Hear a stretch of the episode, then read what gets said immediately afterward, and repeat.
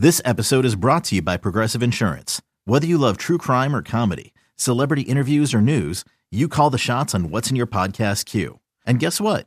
Now you can call them on your auto insurance too with the Name Your Price tool from Progressive. It works just the way it sounds. You tell Progressive how much you want to pay for car insurance, and they'll show you coverage options that fit your budget. Get your quote today at progressive.com to join the over 28 million drivers who trust Progressive. Progressive Casualty Insurance Company and Affiliates. Price and coverage match limited by state law.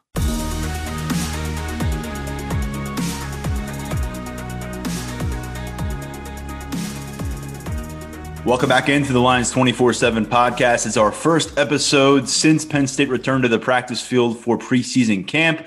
That got underway last Friday. We had an opportunity to get on the field in Beaver Stadium on Saturday for Penn State Media Day, an outstanding event that featured just dozens of Penn State football players, uh, several coaches involved as well. And additionally, later that day on Saturday, we got into Penn State practice for about 20 minutes, a couple different periods during that practice. Uh, an enlightening day overall was Saturday. Mark Brennan was there on the field. Mark Brennan is with us here on the Lions 24 7 podcast, longtime Penn State beat reporter. Of course, you know him from our coverage on Lions 24 7 with Fight on State. No Sean Fitz this episode. You may be asking why. I'll tell you this he is banged up. And stealing a phrase from James Franklin, we do not discuss injuries on the podcast unless they're season ending. He is back from vacation. He's not back on the podcast. Stay tuned. The beard will make his return. But we get to it with Mark Brennan. Mark, always nice to have you on the podcast. Thanks for stepping up for Mr. Fitz. Yeah, it's uh, great to be here, and obviously his season is not over. That's the key thing. There are some seasons that are that are over, which is uh, too bad. But Tyler, the, the thing that was cool this weekend for me it occurred to me that you know I hadn't been on the field for a Penn State practice since Christmas Day of 2019, prior to the uh, Cotton Bowl, you know, Penn State down at uh, AT&T Stadium. So to get back out there uh, was really cool, and then to have the in in person interactions with the players at media day. Uh, boy, you don't realize how much you miss doing. You know, we we both love our jobs, but a key part of that is the interactions. Mm-hmm and not having that for so long and I know a lot of people have gone through much worse things than that, but just from our professional perspective, to be able to get back and doing that stuff in person, uh, very, very cool. Really enjoyed it. And uh, I thought it was very productive as well. And for a lot of these players, uh, Mark, the last time we had access to them, they were not yet starters. They were not yet contributors. They were maybe coming to the end of their true freshman year uh, in the Cotton Bowl down in Dallas. So we weren't really gravitating toward them in that locker room down in Dallas. This is a different story. It's two years later and uh, two rosters later. And there's a lot to catch up on with this Penn State roster. And we'll start at the top. You mentioned this uh, season ending injury. That looks to be the case for Adisa Isaac. James Franklin would not quite go that far, but he said likely will not be available for the season. Isaac, of course, uh, a defensive end, year number three for him, uh, has come to campus and made tremendous physical strides. Burned a redshirt his freshman year in 2019 as a backup defensive end. Remained a backup last year when they had two All Big Ten uh, defensive ends in, in Odafe Oweh and, and, of course Shaka Toney. Both of them now on NFL rosters. We've circled defensive end as a concern or at least a position where you need new names to step up with Adisa Isaac now out indefinitely, you know, that becomes even more apparent.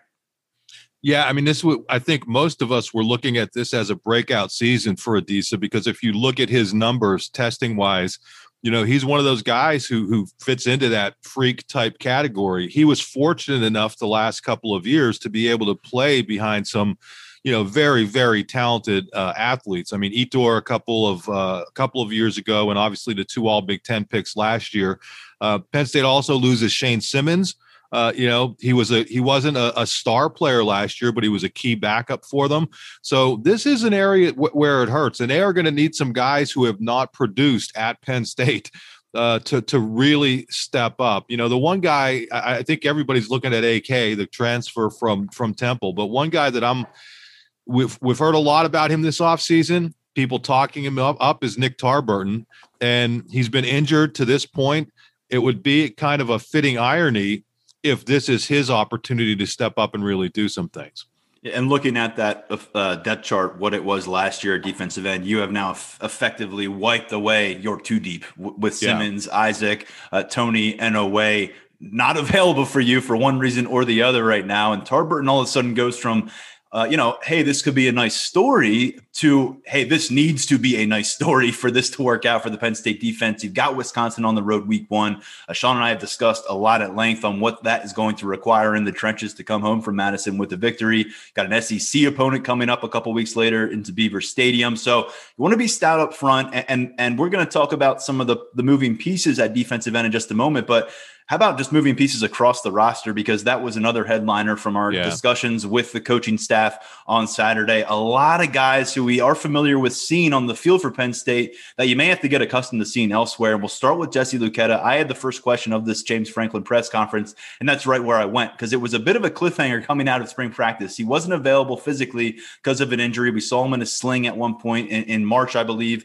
Um, and, and, then Franklin said, Hey, we're, we're talking about using Jesse elsewhere and maybe not just linebacker linebacker. Turns out that is indeed the plan. He's going to get the bulk of his work during preseason camp mark over at defensive end. That's not to say the bulk of his work on the field this season will be there, but Brent Pry stressing the importance of him feeling comfortable at linebacker because that's been his life at Penn State but needing to catch up and balance that out, playing defensive end, um, it is a spot right now for Luketa, right around 250 pounds, six foot three, that he told me on Saturday. It's been discussed about, bounced around this idea of him contributing in that role, really dating back to his recruitment, which, if you remember Jesse coming out of Mercyhurst Prep in Erie, Pennsylvania, an all-state linebacker, yes, but you saw the physique and you saw maybe some of the restrictions on Jesse and some of the things that he did well and thought, could this project up to the defensive front. It's going to need to right now for Penn State. I, I, don't think there's any way around it in saying that Jesse Luketa, a guy who certainly took some flack last year for his play at will linebacker, and he had the unenviable position, uh, situation of stepping right. up and replacing Micah Parsons at the last second. But he's a name you're going to really need to see involved in a, in a few different rates. It sounds like linebacker is still going to be a part of that plan. It's important to Jesse, but I just don't know how you get around without working him in up front just because of the lack of, of scholarships. And this guy's played in a lot of Big Ten games. Yeah, and I think the way the dominoes kind of fell at linebacker, you know, made this kind of a no-brainer for for the coaching staff with Brandon Smith moving to that will Curtis Jacobs stepping up as the likely starter at the Sam, and Ellis Brooks is a guy that isn't really big enough to no. to, to, move any, anywhere else. You know, this reminds me a lot of the uh, the mid two thousands uh, when they were absolutely loaded at linebacker and uh, you know Sean Lee comes around and they have to find a spot for him. So what do they do? They take they stick Tim Shaw, who was a good linebacker for them. You know, use him as kind of a stand up defensive end. So this isn't something that's that's completely new. Other teams have done this. Penn State has done it in the past. And I think for Luketa, you know, he's always been a bigger kid uh, it, it, he kind of was overshadowed, not kind of, he was overshadowed by Micah Parsons from that same class, his good buddy and best roommates, friend. yeah, yeah, all that stuff. But you know, he's always been in that 250 pound range, and I think that made it difficult for him to be that linebacker who's able to drop into coverage. That really just wasn't his thing, and I think that made it difficult for him. So get him down there and, and allow him to do some of that stuff. I think you knock on wood and hope that they stay healthy at linebacker uh, they like their depth there, but I think you want those guys who have played a lot of football, especially played a lot last year, to to be able to handle those top three spots and get him down there and help in an area where now, obviously, with Isaac out, uh, you're really going to need him. Yeah, probably likes likes a guy like Tyler Elsdon who's made a lot of strides here in his second year. Uh, Charlie Katshir right now is healthy. That hasn't always been the case with him. Kobe King came in as a freshman, impressed with his maturity. Not quite as much as his brother Kalen, but he had a strong spring. We'll see if that carries over. Still think it's it's dicey. You're, you're kind of walking on eggshells when you work your way down that linebacker depth chart. Um, there's some walk on guys that may need to factor in, but when you look at Luketa's move, that's one that, that we had anticipated for some time this offseason. Another that has been telegraphed if you have seen Keaton Ellis in person, and you have fellow State College uh, resident yeah. Keaton Ellis walking around at times, and he does not look like a cornerback anymore. I know that Brent Pry says they feel comfortable that if they need him at cornerback again in 2021, he'll be ready to do that. But he's working at free safety, and he certainly looks the part. They list him at 5'11, 190, and I just no I don't way. believe it. There's no yeah, way he's I, under 200 pounds. Yeah, I, I don't believe it. And, you know, I know, you know, Tyler, you living here in the state college area as well, we've had a chance to watch Keaton from the time he was in high school and to see the way that he's kind of filled out. I think he was a uh, buck, buck 62 when I saw him his junior year is the number he gave me right after he committed to Penn State. I think it was about 162 at that stage. Yeah. And I think earlier that, that summer when he ran that unbelievable 40 at Penn State camp, he was in the 150s. Uh, but yeah, I mean, he's kind of come into his own, and I think you look at what they have at coming back at cornerback, and, and to me, it makes a lot of sense. I mean, obviously, you have Castro Fields. Uh, we kind of know what he's all about. Uh, Joey Porter Jr. to me looks like a guy who has emerged as their top cornerback, and we could talk about that a little bit later. Uh, going back to what some of the things we saw at practice, uh, Kalen King, uh, Marquise uh, Wilson, you know, all these people. I'm sure I'm forgetting something. Well, somebody, oh, by the way, they brought in two Power Five transfers: John Dixon from South Carolina, yeah. AJ Lytton from Florida State. It is arguably the deepest room on this roster right now. And if you look at what Keaton Ellis has done the last couple years, you know, he's been a guy who uh, hasn't been outstanding in coverage but he's been really good in run support. He's mm-hmm. created fumbles, uh, gets up there and isn't afraid to stick his nose in and hit. And we saw that going back to high school. So I think it makes all the sense in the world to, to, to give you a little bit more depth at those safety spots. I mean, they're they're really good in the secondary. You know, we talk about maybe a lack of depth at linebacker, but you know, but you look back in that secondary, and this is as deep as I can remember them being uh, in quite a while. You got to figure out that starting spot next to Brisker at safety. We'll talk about the defensive backfield a little bit later as well after coming off the practice field. But, but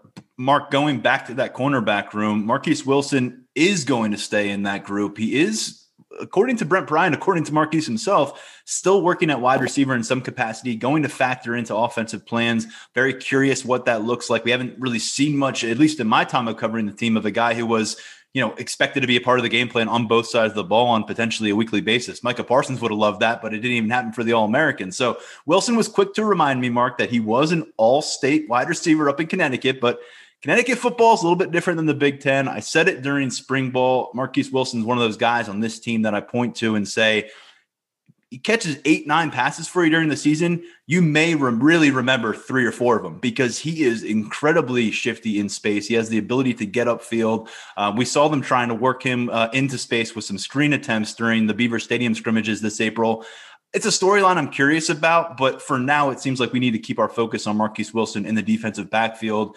And based on what we saw at practice, he has not lost those ball skills. Remember, him and Keaton Ellis burned red shirts in 2019 on the way to the Cotton Bowl. They played a lot in that Cotton Bowl.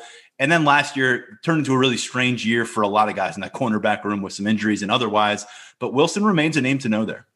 Yeah, and I think you could also see him involved in special teams. I mean, depending oh, yeah. on what they want to do with Dotson, you know, I, listen, Dotson, unbelievable punt returner last year, you know, one of the best Penn State's had in a long time. But do you want to subject him uh, to to that? And not that Marquise Wilson is expendable or anything like that, but if he's not seeing a ton of playing time, maybe that's an area where you could use him. And I also think the fact that they're keeping him at both spots, Tyler, probably speaks to the fact that um, you know, despite what Yurcich may have said I think they're probably feeling more comfortable with their depth at wide receiver. That you don't necessarily need him to be there full time. And I'm guessing some of the younger guys like uh, you know like Dotton, uh, like Lambert Smith, Liam Clifford, uh, maybe. Yeah, Liam Clifford, and I you know don't forget about Cam Sullivan Brown. I know mm-hmm. you know we've we've been saying that a lot over the last couple years, but from everything we heard before he got bumped up last year, he was doing really well. Uh, so th- Daniel George is still there. I mean, so there are a lot of people there behind Dotson and Washington that I don't think you need to have Wilson there full time. Elsewhere in the defensive backfield, another guy who's played a lot of football for Penn State, two time special teams captain, uh, potentially a third time special teams captain here, number zero, Jonathan Sutherland, getting work at Sam linebacker. This is a spot that beyond Curtis Jacobs, you do have some questions about. Charlie Katshir is cross trained at linebacker. His availability has been hit and miss during his career since enrolling in 2018. Um, I think this is interesting. Sean and I had talked before about both Ji'Ayir Brown and Jonathan Sutherland kind of having that physicality, um, maybe being inclined to be able to step on up and contribute at Sam if called upon. I don't know what this means for Jonathan Sutherland's attempt to go win a starting safety job in his fifth year on campus. I've had my concerns about that, what he can do in pass coverage, and, and particularly against teams that can run out some really impressive pass weapons. Yeah. Can he handle that? Because let's face it, Mark, few things in college football and football in general will break your back like poor play at the safety position. Jonathan Sutherland, rave reviews as a teammate, uh, as a locker room guy, as an accountable guy who, who's going to know where he needs to be. But does he have the entire package for where Penn State wants to go to fill that role? I don't know, but I am intrigued about him stepping up a level. Love what Curtis Jacobs is going to do at Sam, I think, but uh, this this makes a lot of sense. Yeah, and I also think you have to remember that uh, I, given the depth they have in the secondary, and given the lack of experience they have at linebacker behind, uh, you know, your top three or four guys, I think we're going to see a lot of out of Brent Pry. We're going to see a lot of star, you know, a lot of that those nickel dimes and multiple defensive back type things, and that's where a Jonathan Sutherland, you know, fits in. I mean, uh, let, us not make any mistakes here. I don't think, you know, knock on wood, barring you know a, a series of injuries, that he's going to be any sort of starting linebacker, but he could be a very very effective coming off off the bench in some of those specialty packages and kind of playing the role of a linebacker, if that makes sense. You know, you get him in there on obvious passing downs, and whereas he may may have struggled uh, at times in the past in the past against the pass, if I can spit that out, he he'll probably be more effective than a, a, a, prototypical linebacker against the pass, if that all makes sense. So I think be, being able to move guys around like that, and you know, Keaton Ellis is another guy that I don't think they would have any problem whatsoever moving him up near the line of scrimmage in those specialty packages. He's big enough to do it. He's tough enough to do it. So they have some nice mix and match options options there, and I think that's that's where Sutherland that's kind of going to kind of be his niche this year. Yeah, we're on the same page there. And I think when you look at also what the cornerback room may be able to contribute in slot coverage, you're looking at some defensive backs being close to the line of scrimmage. And Brent Pry, the goal needs to be to get your 11 best out there. Uh, I know yep. there's been been some qualms about guys maybe being out of position. Brandon Smith seems like he is in the right position now. Curtis Jacobs has been lauded by Brent Pry as maybe the prototype of what he wants for the Sam linebacker. A lot of praise for those two five star linebackers. If they're in the right spot and they're operating well, that's going to open up a lot of things for the rest of the defense. But let's go back to the defensive front because some movement here, two guys in different directions, maybe a bit of a surprise here. There's the press conferences, there's the on the record stuff, all that happens on media day, and then there's the other conversations that happen. You come away, you put the notes together, you compare them. We come away from this thinking that Amin Vanover, listed at defensive tackle, now full time at defensive end, and then Hakeem Beamon, now under 260 pounds, a guy who that we've always talked about being a versatile component, could be inside, could be outside. They're leaning more toward him staying at defensive tackle. This was not really the expected outcome as the team returned to the practice field. Yeah, we're, we're going to see how it all plays out because right. it, it's That's one right. thing. Sometimes we hear something in the spring, you know, even on the record, and uh, something changes by the time the first couple days of, of camp hit and who knows what went on. And i'm not casting aspersions or anything like that but a lot of things go into it that maybe coaches aren't willing to open up about. But i think both of those guys are going to have to play key roles on this defensive line wherever you you find them. I'm not necessarily saying starting roles but both are flexible and, ver- and versatile enough. And i think it also goes back tyler to when we talk about excuse me playing some of those specialty packages you know they did it last year, and I think you're going to see it more this year, where they go with some three man, uh, you know, three man fronts, and that's where having guys who can kind of play both of those positions, you know, come into play. Uh, but yeah, I mean, I think we were both a little surprised that there wasn't more talk about Hakeem Beamon and uh, you know from the def- defensive coaches uh, at media day. I'll tell you what, you're coming out of that media day and, and you're probably thinking about Amin Vanover as a stock up guy uh, and just the way that, that people were talking about him, his potential involvement. He's in year two.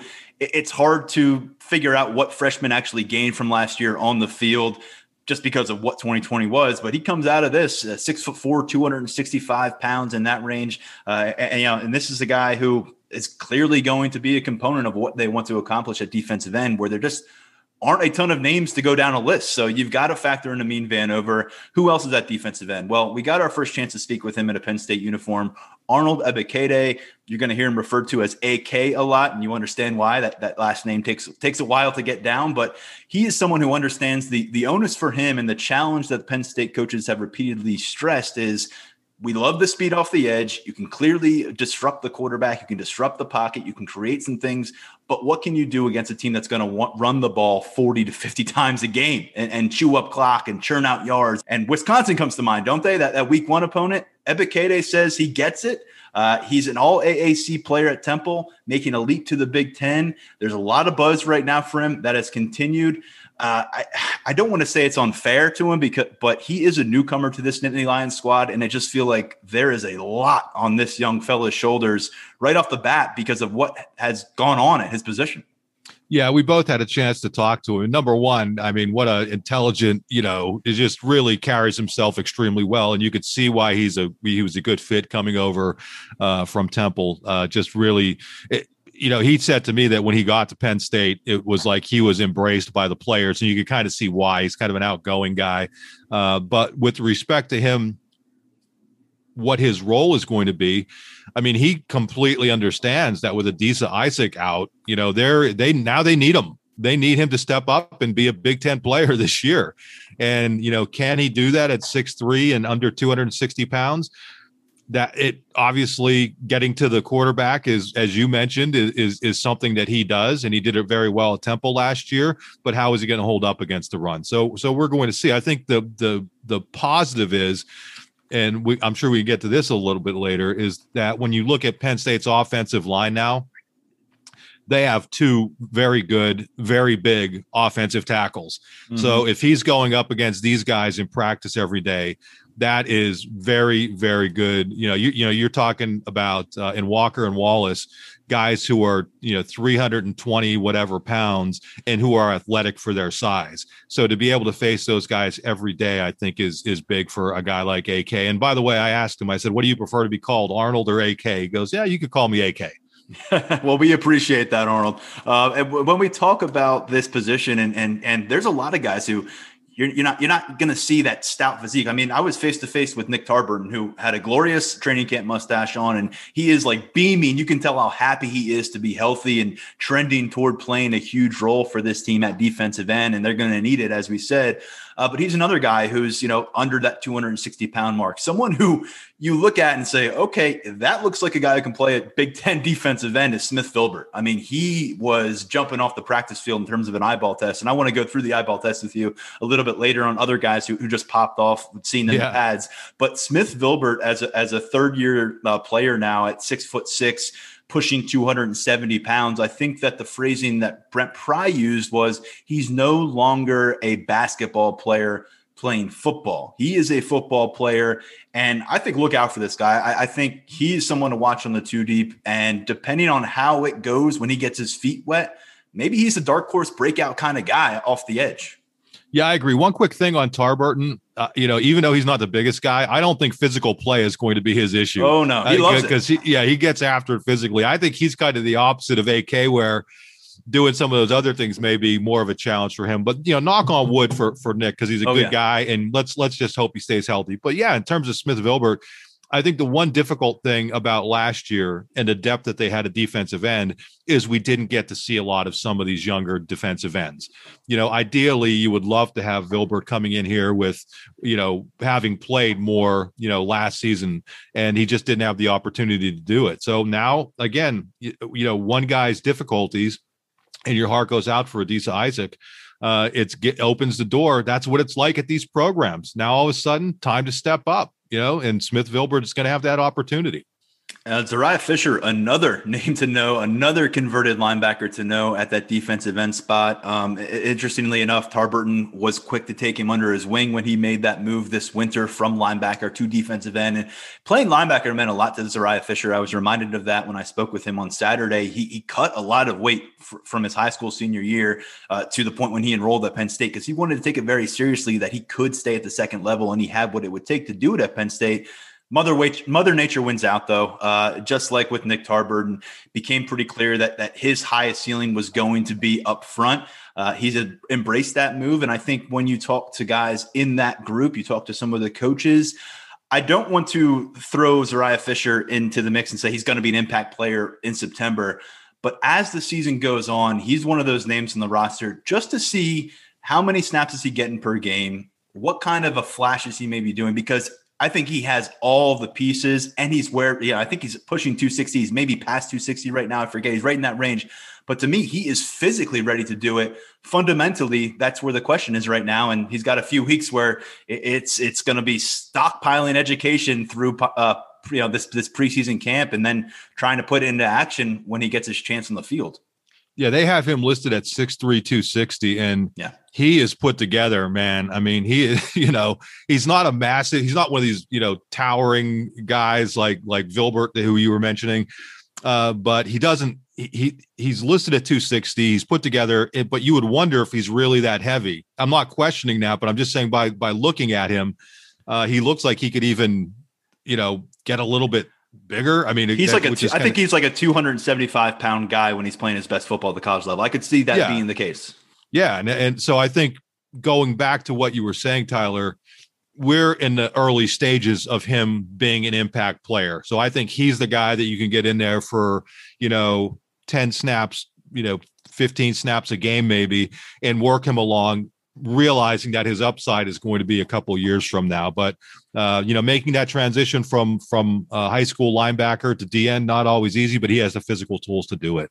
Some other names at defensive end on the younger front, Rodney McGraw, another massive guy out there in the practice field. Uh, I saw him standing right alongside Smith Vilbert. I'm telling you, if the sun was out, they could have blocked it. Bryce Mostella, Davon Townley, they have work to do. Townley in particular, he was, you know, in the back of that defensive end line, like you'd expect a newly arrived true freshman. Yeah. He does not look like a Big Ten defensive end right now. Kind of file his name away. We'll see where the four star prospect ends up down the road. But that's kind of the thing there. there there's not some true freshman like a Kalen King cornerback who's ready to come in and like save the day for you and step up and play a huge role here. It's a lot about these guys who have transitioned from other positions or second, third, fourth year players who you're saying now's the time a lot of concern at defensive end, but also a lot to work with. And this is one that John Scott Jr., Deion Barnes, you know, they're in the laboratory right now. And I'm very curious to see what they come up with, along with Brent Pry and James Franklin going into that Wisconsin matchup, because that is a unique matchup on the road against the style of offense that the Badgers typically would like to play. Yeah, Mostella is still listed at uh, 229, by the way, and he looks 229. But, you know, maybe that's one of those cases where – you know, better to add the weight more methodically than try to pile it on very quickly. And maybe he's one of these guys who it takes a few years, but ultimately, you know, ends up as one of those 255 pounders. But yeah, I don't think you want to add it too quickly unless it comes naturally, like it did with a guy like Fisher. There are some of the headlines. We had to talk about defensive end with the Isaac injury. Uh, we had to talk about these position moves because we've been waiting to discover what exactly that was going to look like for some of these players. When we come back after this break, we're going to do a bit of a position by position look, not every position, but some takeaways at quarterback, running back, where guys on the offensive line, what else is going on in the defensive backfield. Uh, we will bring out the eyeball test as well with some of what we saw at practice. Uh, and we got a five star mailbag to finish out the show. So stay with us here in the Lions 24 7 podcast. Okay, picture this. It's Friday afternoon when a thought hits you. I can spend another weekend doing the same old whatever, or I can hop into my all-new Hyundai Santa Fe and hit the road. With available H-Track all-wheel drive and three-row seating, my whole family can head deep into the wild. Conquer the weekend in the all-new Hyundai Santa Fe. Visit HyundaiUSA.com or call 562 for more details. Hyundai, there's joy in every journey.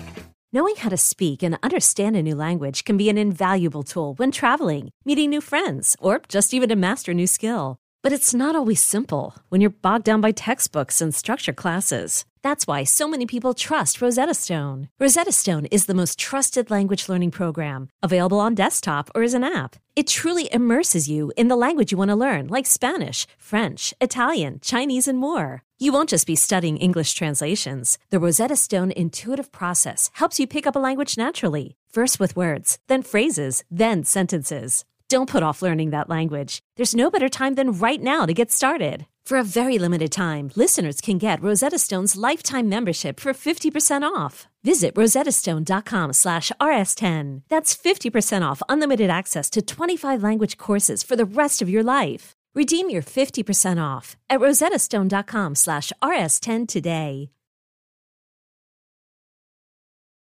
Our conversation continues here on the Lions 24-7 podcast as we work our way through the early stages of Penn State preseason camp again on Saturday. Mark and I attended practice. We got in there for a couple early periods. And Mark, just to reiterate, it's been a long time since we just stood on the same field as a lot of these Penn State guys. Several of them, the last time I saw them in person, they were playing high school football or they were at high school camps. So things have come a long way. Uh, surprise, surprise, since December 2019. We'll get to the eyeball second in a moment, but let's start at quarterback because let's face it, it's a surprise we didn't start this podcast at quarterback. We start a lot of them at the position.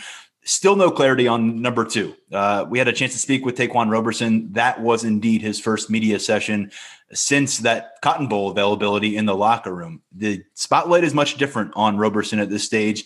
Technically, still a freshman from eligibility terms, but he's in year three on campus. Plus, he was an early enrollee back in January of 2019, which to me, Mark, I don't know, I get a little bit of a red flag just the over and over again Yurcich continues to kind of pair him with Veilleux, and it's a different boat. Like Veilleux just got to campus. He didn't play as a senior in high school because of COVID. So he's up home in Canada preparing to get here. I mean, Roberson's been on campus since January 2019. He was at the Cotton Bowl. He traveled with the team throughout that experience. He was on the roster all last year as your number three quarterback. And there's no game reps there. I get it, but I just don't think it makes a lot of sense. And and, and I don't want to put words in Yurcich's mouth, but the the approach has been whenever I've asked or whenever anyone's asked, there's a, a lumping up of everybody that's not Sean Clifford. And to me, that's just a bit concerning because Ta'Quan Roberson has been around campus, been in that quarterback room. Well, I'll play devil's advocate. Sure, and just say from a coaching perspective, the last thing you want want to do is is make it seem as if somebody has a job, you know, absolutely locked down. Now, listen, with Clifford, who who are we kidding? I mean, you no, nobody's going to be. Yeah, I think Franklin has James Franklin has kind of said, yeah, you know, all the positions are up for grabs, but I mean, everybody knows realistically, you have one guy who's been two year starter, two year captain. Uh, you know, he's going to be the starting quarterback again. Knock on wood, barring injury. But behind him, I don't know that it would make sense to say that Roberson is the clear cut number two guy because I think you want him working.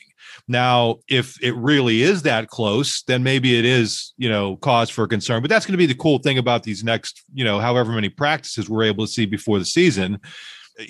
From what we could tell, and I don't think I'm violating any rules, it, it looked like Roberson was working with a number two offensive line in a little bit that we saw, only a little bit. We didn't see a whole heck of a lot, but from what we could tell, it looked like he was working with the second team line. So that's step one from the first practice we were at. We'll continue to, to pay attention while we're at practice. So let's see where that goes. I just, uh, I'm playing devil's advocate from Yurcich's perspective. Yeah. I think you want to keep him motivated. I understand it and I, I get it. And we even heard from special teams coordinator Joe Lorig, you know, when asked about Jordan Stout and, and, and punting, he's, you know, no one has a job. And, and that's what every coach wants to be able to tell you here at the start of August to get their guys competitive and, and get everybody chomping at the bit to see where they end up on the depth chart. I understand that. But with Roberson, you know, you're watching this group out there, and it's just such a small group, and you've got four guys. I mean, you got Sean yeah. Clifford out there, and it feels like Sean Clifford's a GA almost because he's been around so long. He's almost like helping coach out there. He's leading these drills. And then to your point, whenever these guys lined up, let's just put it that way. Whenever they lined up on the field and went through drills, right. it was Sean Clifford, then it was Roberson, then it was Christian Veilleux, who's the freshman enrolled in January, and then it was Mason Stahl, who's a walk-on. Now, my understanding is Evan Clark will will join this room as a walk-on later in the year. Evan Clark ain't helping you out in 2021 at quarterback. I know people make fun of me because I'm a bit higher on him for a walk on quarterback. I know he's not helping you out this year. It's a small group, and I think that's just startling to see. And speaking with Roberson on the field, kind of like he was in high school, he's a soft spoken guy. He didn't let me lead him down that path of really talking about the QB2 conversation. Um, I think to me, it's just while you do want guys competing, it's just been interesting to, to, see how Roberson does get lumped with Veilleux. Um, it's not a slight against Veilleux, who I think is talented. It's just kid's got a long way to go. I know the ball flies out of his hand, but in terms of seeing live bullets, I don't know. Roberson maybe needed Uh, it could happen soon. It, it, could happen later in the year, but the track record shows us here the last few years, Penn State, whether it's injury, whether it's your game plan, whether it's performance based, they have turned to a QB2 each of the last three seasons. Tommy Stevens, Will Levis, uh, Sean Clifford at one time when he was operating and Stevens wasn't available as the QB2, he got some time. You didn't see Roberson play last year, even when you're, you know, you're, you're pounding Illinois in the second half of the game in December. You didn't see Roberson get some considerable action, throw some passes, and that kind of thing. So look, it's it's something that won't be answered right now, won't be answered all of August. We'll get a depth chart eventually. I think Roberson's going to be that number two. Who knows when we see him take a rep? I, I, guess if you can have this season start out the way you want it to start out, if you're Penn State, you may not see Roberson involved until that Villanova game late in September. No one who listens to the show, no one who's hosting the show is going to say Sean Clifford's definitely one of the top one, two, three quarterbacks in this conference. There's no doubt about it. He's got work to do. And if he can't make that kind of a, a stride forward, I just don't know who else they can turn to and, and you know forget about injuries playing a role here. It's been repetitive during the offseason, me talking about this QB two spot. Um, I shouldn't be surprised that there's not really a lot more clarity on it. But um, your I head just, is your head is going to explode if that first depth chart comes out and there's and it's, it's or. Roberson or or you. I don't think I'll be alone either. And and hey, maybe that says a lot about the young kid. Maybe that says a lot about the young kid. To me, though, Roberson's in year three. Michael Johnson has left campus. They enrolled together. Will Levis has left campus. He enrolled the year prior. Micah Bowens has left campus. He enrolled the year after. It's not all Roberson's doing, but because of what has gone on in that quarterback room, he is one of the guys in this roster I've been watching closest, and we haven't had a chance to speak with him. That happened on Saturday. I appreciate that, but didn't walk away feeling like I had a grasp on necessarily what his role is with this team. And I and I guess that's just a little scary because again, there's only four bodies out there taking reps at quarterback, and three of them are on scholarship. Yeah, and one other quick thing, and this isn't to, to pile on Veilleux, but he had a little bit of a minor off the field issue too yeah. that you thought could have got him in the doghouse. And listen, and listen, and I just want to be clear. I it was to me that was a completely you know minor, not a, not a big deal, but you know, in the past where we've we've seen where things like that have gotten mm-hmm. guys in a little bit of a doghouse. So I'm not. I I I, I want to say that kind of in your defense that that was another thing that you know maybe it would have been made sense to just say, hey, listen, yeah, Roberson's the guy now. So I'm I'm playing both ends of this, Tyler. I'm just having fun watching you struggle yeah. with the whole concept. Well, I'll say this. I, will I'll say this. Um, after that off-field incident, which again, I'm with you. It, it's nothing to, to send Veilleux home over. But after that, I spoke with Yurcich, I think within a week or two, and I asked about that QB two, and I really thought maybe he would be ready right. just just because of that circumstance. And he wasn't and he's not now and that's his right and we'll find out. And for all we know everybody in that facility knows that Ta'Quan Roberson is the number 2 quarterback but I'm not sure. And Ta'Quan Roberson certainly didn't tell me that he was, and neither did Mike Yurcich. Uh, so, so we'll we'll table that conversation. Quarterback's going to get talked about a ton uh, in, in, the next few weeks, and and we'll see what happens when the season gets underway. But uh, Mark, elsewhere in the backfield, the, the, depth is so much better at running back. It is wow. just it's an abundance. Uh, it's in a luxury situation. John Lovett said it himself uh, there was a lot, there was a lot more uh, running back rooms in the college football that he could have potentially joined that would not have required as much of a competition as this will. And, John Lovett is loving it though. He's loving working under Ja'Juan Seider and Noah Cain. Seider says all the way back. That's where we'll start here because Noah Cain looks the part. Mark, we've now seen him for three different years on campus. I think I started talking to him his freshman year in high school. So four, five, six, seven years of knowing this kid, and he looks like he is ready to just be an absolute force. You look at the some of the video we've seen of him working out. Seider says he's all the way back mentally, physically. John Lovett says Noah Cain carries himself like a fifth year senior. I mean, he's checking off every box. I keep saying, and I keep, I mean, I, this has been my mantra don't forget about Keyvone Lee. No matter what else is going on in the running back room, don't forget what Keyvone Lee could be this year. But Noah Cain, for my money, remains the front runner. And coming out of Saturday, I, I feel even better about it that he will end up, if healthy, and that's a big if in his career right now, he will lead this Penn State backfield in touches. Yeah, we didn't have much of a chance to talk to Noah uh, prior to uh, media day. I think he was on one Zoom last year before he was banged up, mm-hmm. but he was kind of reserved and not carrying himself with all you know a ton of confidence just in talking to us.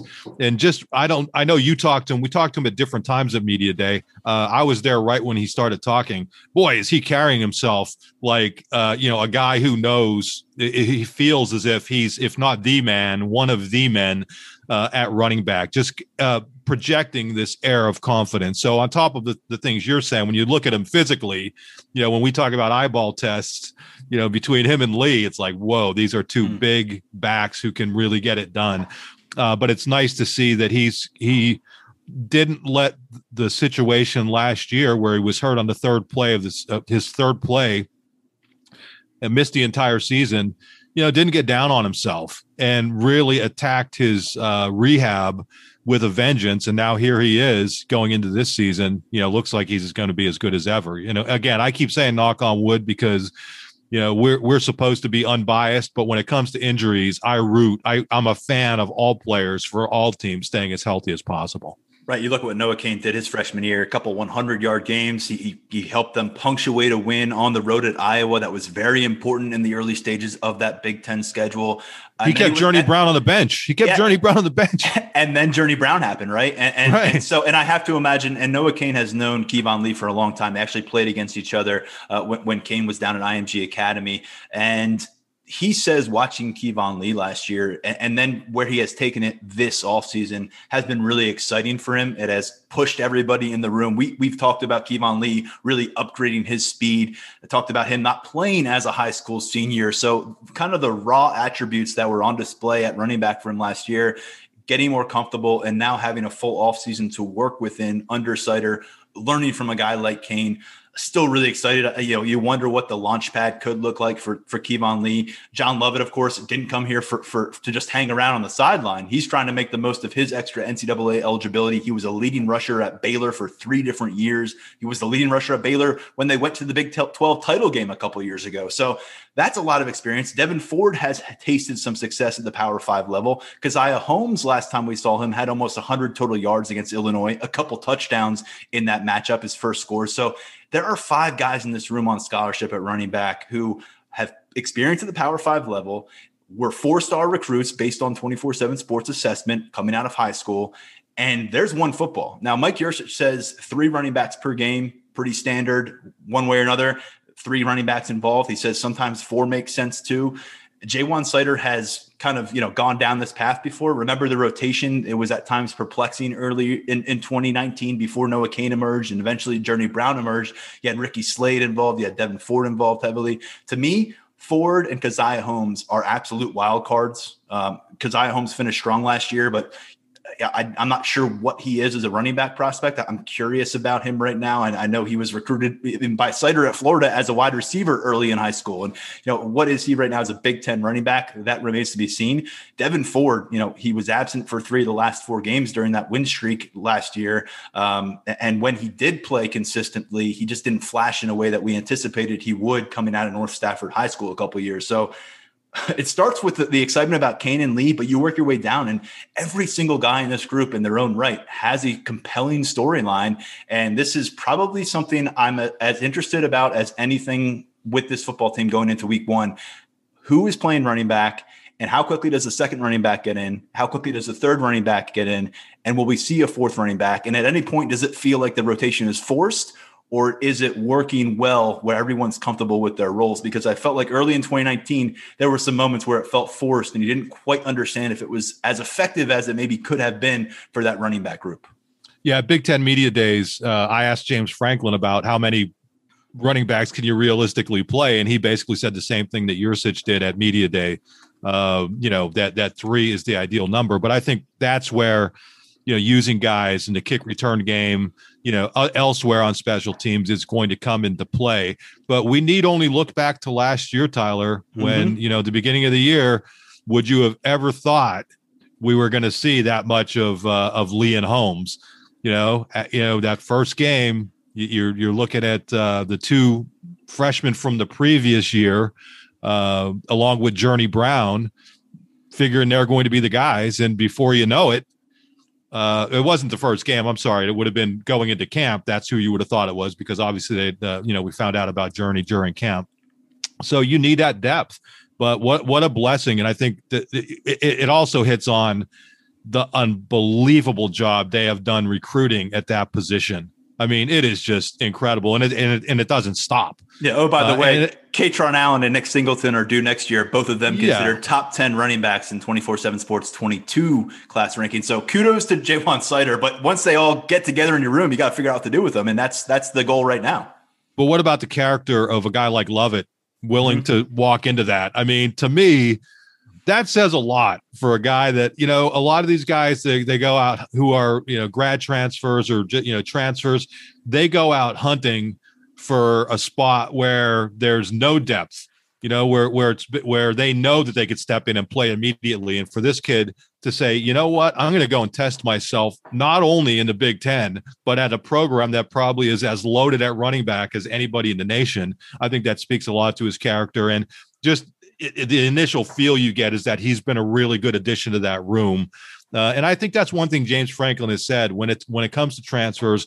You know, you just don't go out to get somebody. You want to get somebody who's going to, you know, be a contr- pot- potential contributor, but also a good mesh.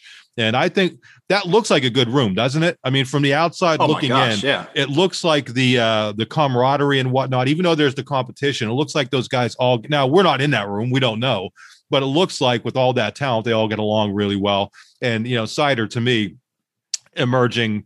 I don't even know if emerging is the right word, but the job he's done with that position and on the recruiting trail has been pretty amazing. Yeah, Seider, year four, uh, if you can believe it, at Penn State. This will uh, be three of four recruiting cycles where he has brought in multiple top tier running back prospects. The one exception was when he went and got John Lovett out of Baylor instead of signing a high school player. Um, but yeah, it, it's it's been really impressive to see how that running back group has grown. And there's no doubt about it. Last year, this time last year, you're talking about Penn State, maybe the best backfield in college football. Right now, you look at the guys collectively and you kind of look at the numbers that are coming off of last year and Uh, externally, nationally, you may not say this is one of the best running back rooms, but knowing what we know and, and kind of the past that have led each of these players here certainly has that potential to be uh, one of the best in the country. If uh, uh, you know, we'll see. They've got to go out there and and we've learned football is a way of teaching you this. And here at Penn State, I know you've seen it plenty in, in the last decade or so. An offensive line is very important to what your running backs can accomplish. And there weren't a lot of surprises on that practice field for us. I, I think that's a good thing. There was no like surprising absence or or, or you know uh, anything like that.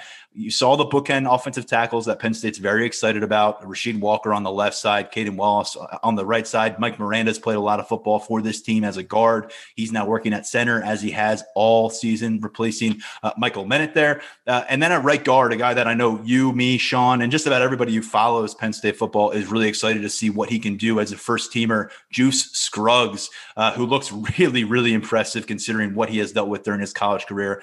The left guard spot is the interesting one. It's what we have circled for a while now. Um, you see Anthony Whigan, his third year now out of Lackawanna College. Uh, Eric Wilson, who just came in from Harvard a few months ago, and Des Holmes, who's played some tackle, played some guard, not available in the spring. Those are the three names that stand out with that left guard spot because if, if they can put that together and find the right piece, someone who's going to be effective, got to keep everybody healthy. But that really could have the makings of, of, of, an impressive offensive line coming off of a full offseason with Phil Trautwein.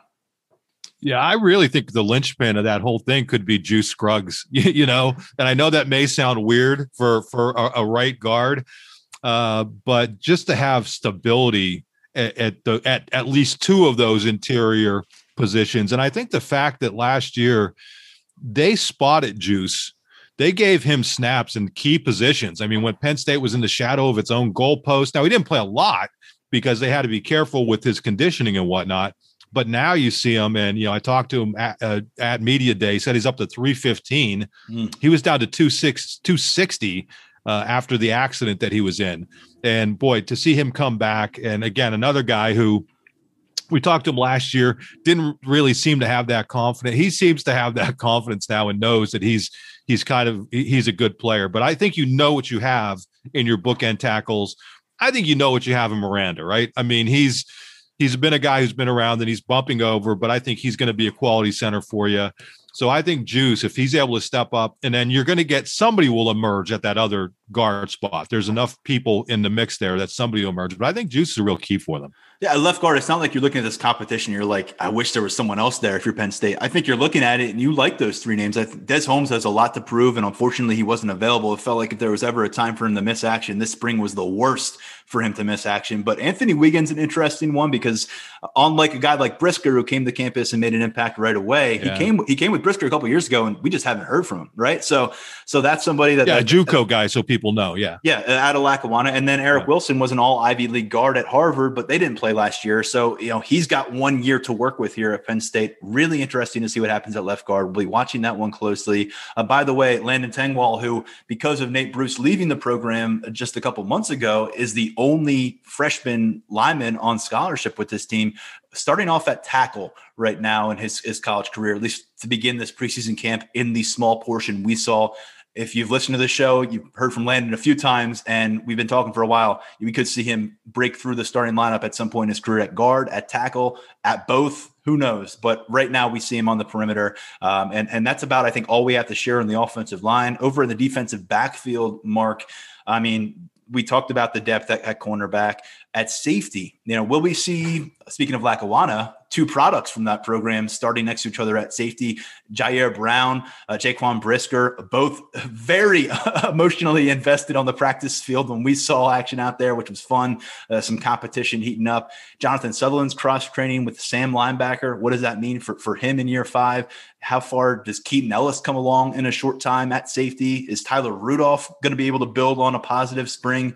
I ask all these questions because, again, if you are not comfortable and confident in that safety next to a preseason All American pick by some people in Jaquan Brisker, that could set you up for some backbreaking coverage lapses. Uh, you know, you you just view this spot maybe kind of how I view left guard. If you find the right guy it could just take this defensive backfield to a completely different level.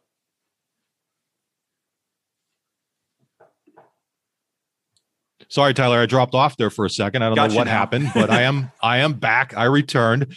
But that yeah, to me that's the key position in the secondary. And I think if you look at last year, uh, with all due respect to Lamont Wade, I mean, he struggled. He he didn't have a you know he struggled at times last year in coverage, especially. So if you're able to get a Brown or a Keaton Ellis who's able to step up and be good in run support and in coverage, that is a perfect complement to what you have, obviously, in Brisker. So that is uh, key possession. And cornerback, they're going to be fine. Mm-hmm. You know, you know, as as as Pry mentioned, it's as deep as they've been at cornerback, uh, and they have enough people that they're going to be able to rotate people through. Uh, but if they're able to settle on not even settle. I think you could, if you have a good, you, ideally, I think you'd have a good three man rotation. The best Penn State secondaries we've seen have had a good three man rotation at safety. And I think they, now we'll see, you know, Brown looked really good when in, in spots when we, when we saw him last year. Yeah.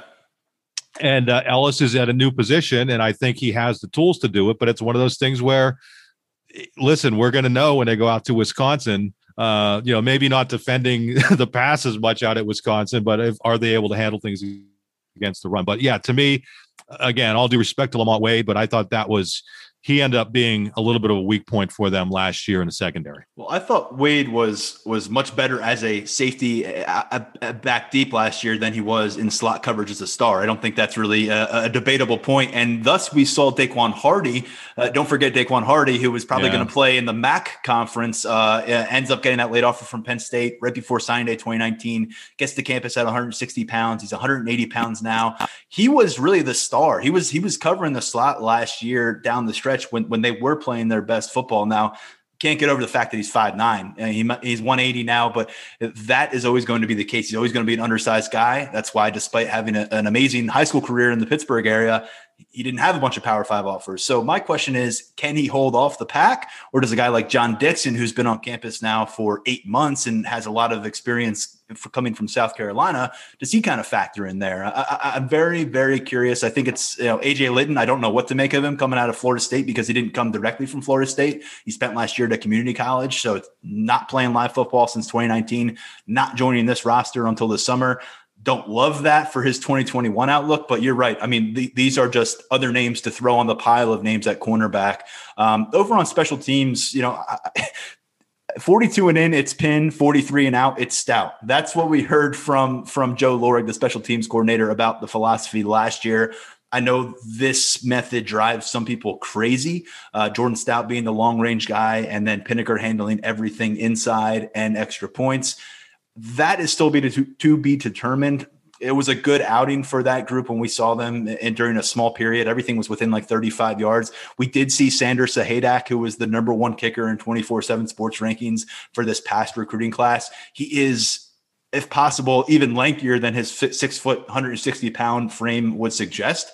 But that ball just jumps off of off of his foot. You can see why he is a power five kicking prospect, um, a, a, guy to kind of file away. And then fielding kickoffs, we didn't see any punt fielding. I don't I don't believe during our time. Yeah, we, there was there oh, was there was okay. I, yeah, and it was it was who you might imagine. I mean, it was Dotson, it was Wilson, it was Washington. That's right. It was uh, um, there's a couple other guys, but it, it was it was uh, there was no nobody in there that jumped. Oh, Kalen King was back there mm, as well, which was well, pretty interesting. So that was one interesting guy. I was over by the defensive lineman when, when the specialists were, were doing all that stuff. And, and in that area, I got a good look at the kick return situation. So basically, it was the entire running back room. It was Washington, it was Dotson. The only non offensive player there was Jaquan Brisker. And I know that's a role that he personally has, has been making a case for. So Brisker at least getting some reps, uh, although this was more of a, they were looking at, uh, you know, touchback situations, when to take a knee, when to bring the ball out of the end zone, all that kind of stuff. So it's not like we got to see a full action. A lot of what the work we saw was individual drills. A lot of the work we saw was, was slow paced instructional kind of stuff, which you'd expect from practice period number two. We are planning to be back on the practice field on Wednesday. Um, so it'll be a few days down the road and maybe speed will be a little bit more um, on on that field when we, when we get out there again. Yeah, you know what I liked uh, about the uh, the kick return team, and I don't know if you had a chance to see it because we were there. Things were going on on different areas of the field, so understandably, the two of us don't sit and watch the same thing. That wouldn't seem. We kind of divide and conquer. Well, and but, you're not, and you're not the only Brennan with eyeballs out there. yeah, we had the the intern was out there as well. But I thought it was cool that you know they typically have the uh, the tight ends are the up guys usually on the kickoff return team. Uh, but they also had Jesse Luketa in there and AK was in there as mm-hmm. well. So to see those guys fielding the short kickoffs was cool. And then guess who else was there, Tyler? Tank. You know, you read it. Tank Smith was back there.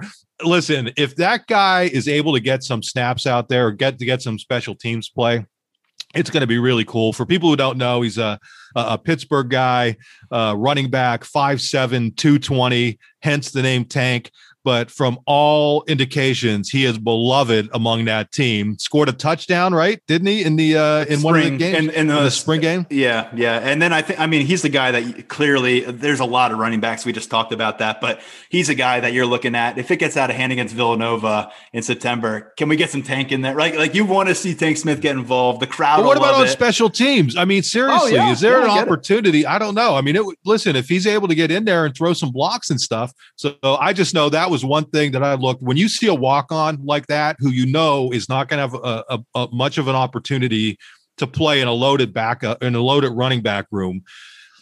To, to have them him even involved out there in that sort of thing, I, I think it just sends a great message to the entire team that listen, if you work, I, they don't care what the depth chart is like.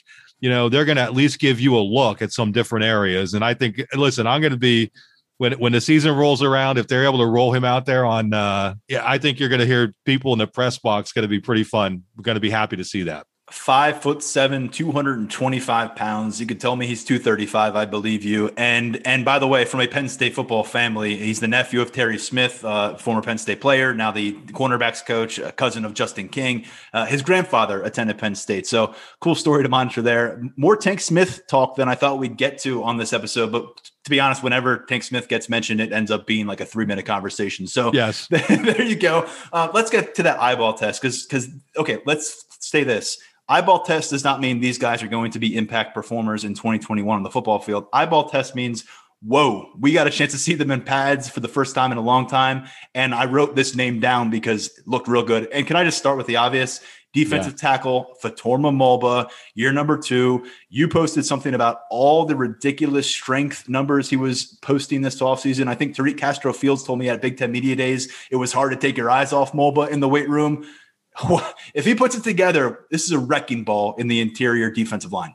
Yeah, I mean, what is he? Six three and three hundred pounds. But you know, when you talk about a tank, I mean, this guy could be named, you know, I don't know what what the newest tank is, but I mean, he is absolutely uh, put together, and it was actually pretty cool because they're for people who don't know, uh, they're letting us into the beginning of practice now, which is giving us a look at some different things than maybe we would have seen in the past. And one of them was defensive line individual drills and some special teams work.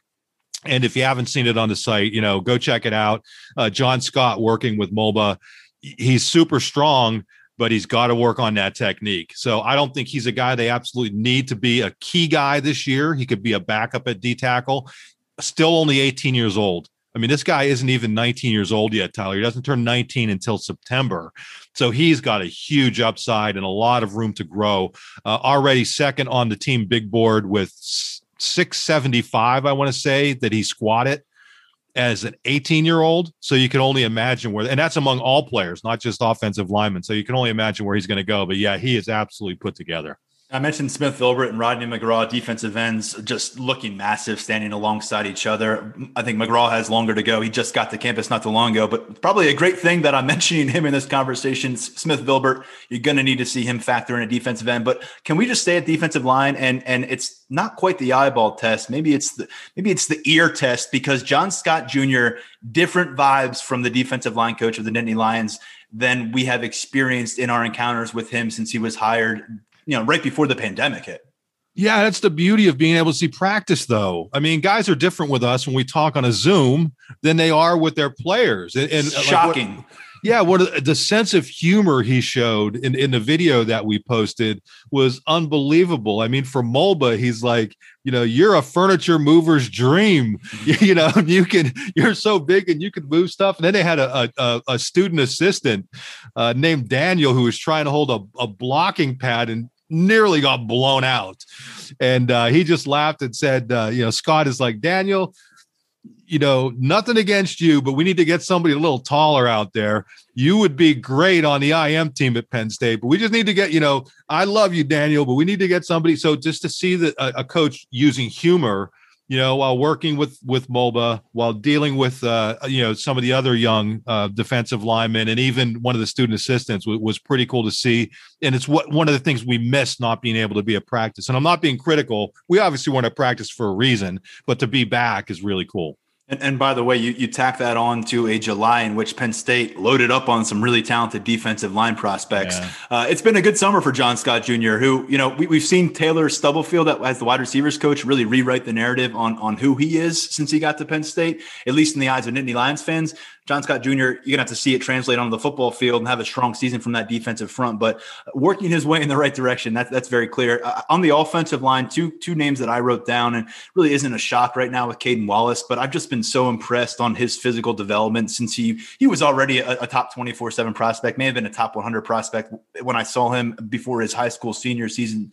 But he was just kind of, he was big in a way that's not going to hold up in high school. It's big in a way that you're going to have to transform your body and lose time eh, because you're uh, under this developmental bubble and it might take you two years at the college level to, to be ready. Instead, he got a head start the senior year, cut a ton of bad weight, by the time he was through his freshman year, he had added on a bunch of weight that was good. And now here he is, six foot five, two, 323 pounds. I know we want to talk about Rasheed Walker, and for all the right reasons, he very well may emerge as the first round prospect that Penn State has dreamed of at the offensive line. Uh, it's been a long time since they produced a guy uh, who, who kind of got that kind of NFL draft love. But Caedan Wallace to me, I mean, you talk about where it could go in year one as a starter. It's exciting when you look at the size. And then Olu Fashanu, who, who looks like he's going to be at least in a pretty good spot to start camp to be on the two deep at tackle, also stood out to me. Uh, wearing number 74 out there, Mark. He's in year number two. They signed five offensive linemen last year. We've got to figure out who these guys are. We got a, a ways to go doing that. But I'll tell you right now, Olu Fashanu has, has really, really come a long way physically since we last got a look at him when he was at Gonzaga High School down in the DC area. Yeah, and he's uh he's tall and and almost lean. Uh, yeah, I think he could get even bigger. Uh, you know, I, am going to go back to Juice though, and I, I'm sorry to be repetitive, but it was stunning how big this guy was compared to. Listen, he was still around the program, after his uh, car accident, and we saw him, you know, with a back brace and stuff. Uh, but but to to put on the weight he has and do it in such a good way, it's you know kind of the opposite of what you're saying with Caedan Wallace. You know, he went from being really kind of you know quote unquote thin, if 260 pounds is thin, uh, to just carrying it extremely, extremely well. And I'll tell you, you know, one guy. I, I don't know how he's going to factor in, but I was surprised. I mean, Jimmy Christ is every bit of six foot seven. Now he's he's another guy who still has to fill out, but you can see a frame there that maybe in a couple years, you know, does he turn? Those offensive linemen in general those young O linemen, you know, even guys that we're probably not going to see, uh, they are some big, some some big, big boys on that depth chart. Christ at tackle, Fashanu at tackle, Tengwall at tackle. It's gonna be fun to watch how that gets sorted out, and, and not just this year, but the years ahead.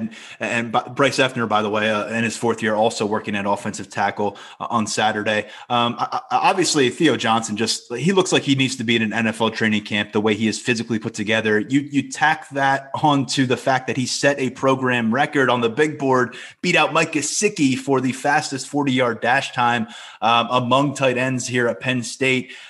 I mean, he is there physically. He's fast, and yet Brenton Strange also. I mean, he's almost unrecognizable from his freshman year. That tight end room to me is like, you know, you, you're looking for evidence of what Dwight Galt does. Take a look at that tight end room. Ty Howle's a new coach there, but man, he's got the ingredients. Yeah, I mean, Theo. It's difficult to understand how large he is unless you stand next to him or you're down there on the field you know, I I actually saw him at a couple of or at a uh, a press event uh, in the off season, and you know he walked right by me, and I'm like, whoa! I mean, and I'm not I'm not necessarily a small human being, but you know this guy is is it's it's unbelievable how tall he is when you're next to him. And he's six six, and they have him at 256, and he's every bit of six foot six. And I got to tell you, you know, we heard a lot about Tyler Warren. He is a he's he's put together as well. So, mm-hmm. you know, when James Franklin talks about them being as deep as they've been at tight end since he's been here, that's really saying something. When you t- think about some of the players they've had with the you know Gesickis, I think Jesse James was at the end of his run.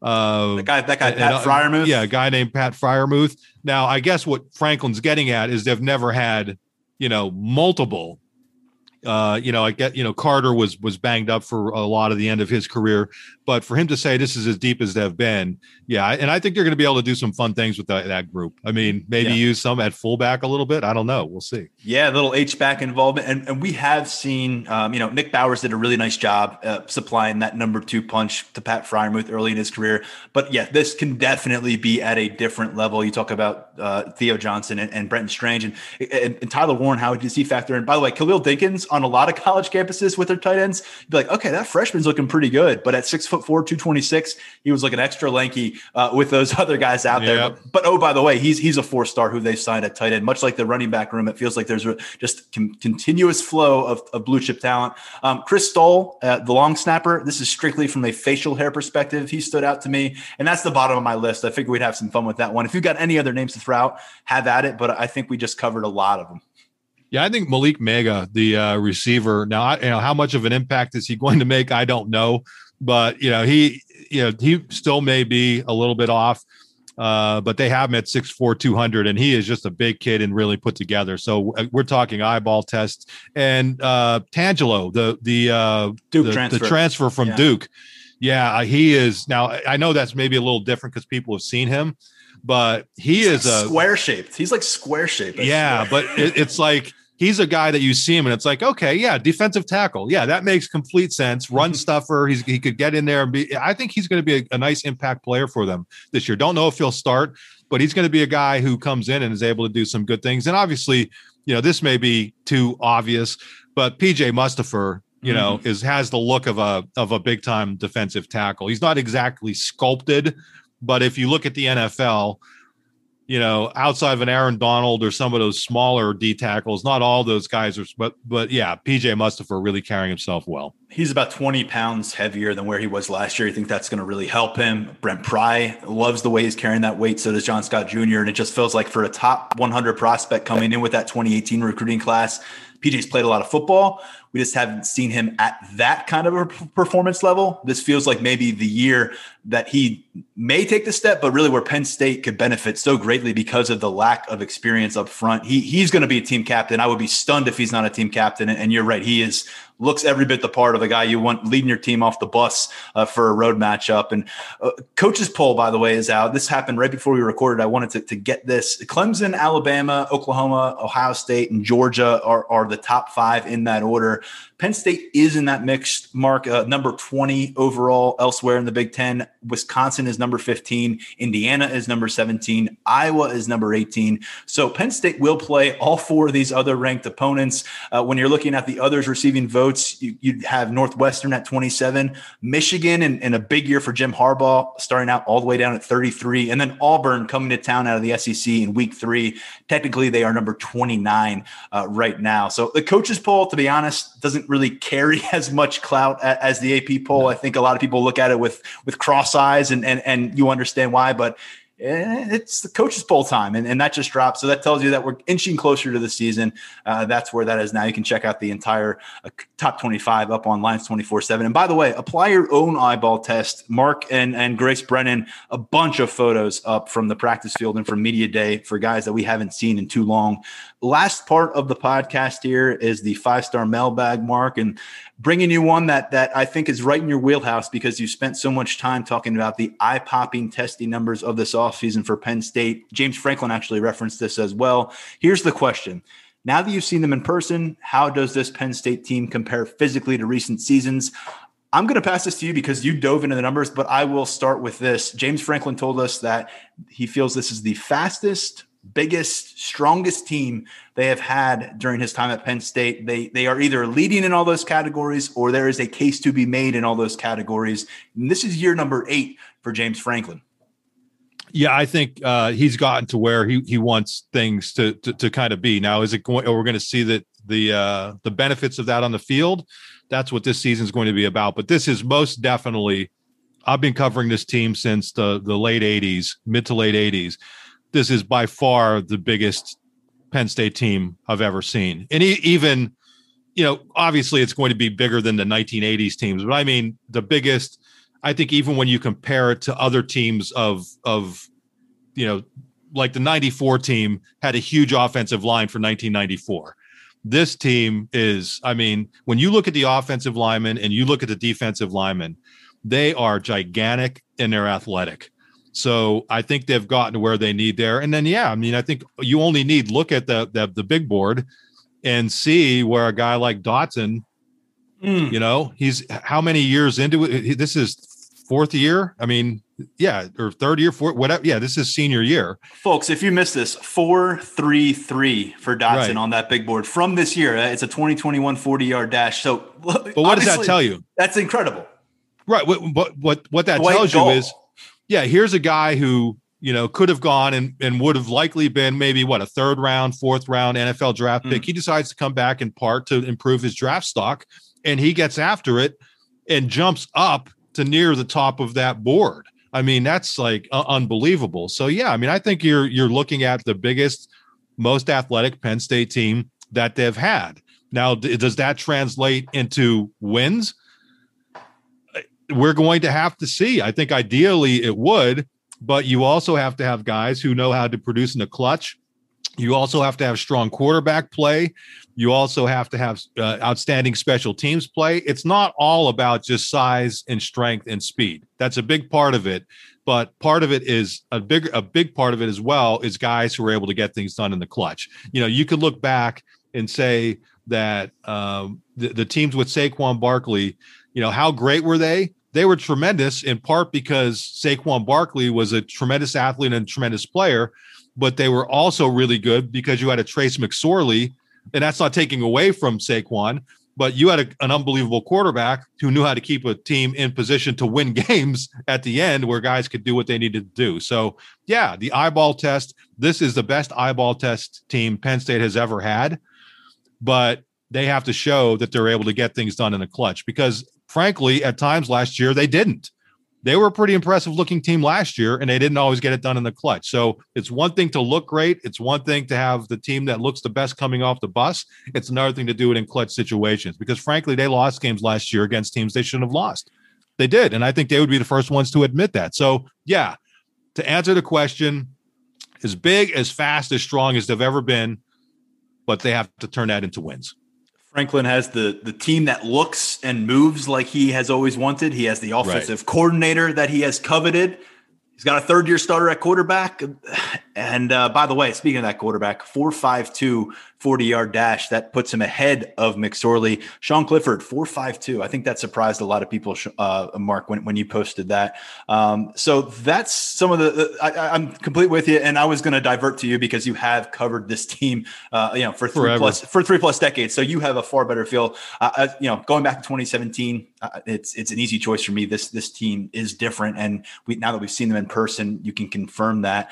But to your point, they got to go out and they got to score more points than the other team. And, and that's all that matters at the end of the day, more than these 40 yard dashes and vertical jumps and, and, and squat uh, weights. So, Mark, they're really, fun for the off season, though. They're fun for the off season. oh, no doubt about it. And they give us kind of a, you know, a, a, foundational jumping off point for some of these younger players and, and the, and the progress they've made, or a guy like Jahan Dotson. And whoa, I mean, speed was a question mark. It was like a legitimate question mark was like, could he be fast enough to be a number one kind of wide receiver at the college football level coming out of high school? And now it's like, oh, okay, if he runs that time yep. in the 40 yard dash and matches that with production, there's a lot of people across the country right now. I've seen a bunch of top 10 wide receiver lists, not even top five, top 10 wide receiver lists that do not feature the name Jahan Dotson look out, look out, because we know about him here. And I think people are going to find out soon enough what he's all about. We will be back on the practice field on Wednesday. Looking forward to that. Um, get some more availability. Uh, we're going to have Anthony Poindexter, the safeties coach for Penn State. First time we've had him since right after he was hired last winter. So a lot to catch up there regarding the competition. We'll have a couple players available as well. So, uh, Mark, it's it's preseason camp. We're coming up toward three weeks till kickoff, and and I love having you on for the conversation, and I'm sure our listeners appreciate it. Yeah, awesome. And hey, whenever uh, you need to to pull me off the bench, uh, I'm I'm happy to pinch hit whatever I can. All right, Mark. Well, folks, we really appreciate you listening. The conversation will continue here in the Lions 24 7 podcast. Until then, follow us on lions247.com. Throw your five star mailbag question our way at Apple Podcast. Drop your five star rating and review. And whatever question you have about this Nittany Lions squad, we'll do our best to get to it. On behalf of Mark, I'm Tyler. We'll talk to you real soon. Baseball has begun, which means you need to listen to Fantasy Baseball Today in 5, part of the CBS Sports Podcast Network. Join Scott White, Chris Towers, and me, Frank Stampfl, every Monday through Saturday as we deliver all of your fantasy baseball needs in just five minutes. We'll break down the biggest performers, news, and prospects who could make an impact this season. Make sure to download and follow on Apple Podcasts, Spotify, the Odyssey app, and everywhere else podcasts are found.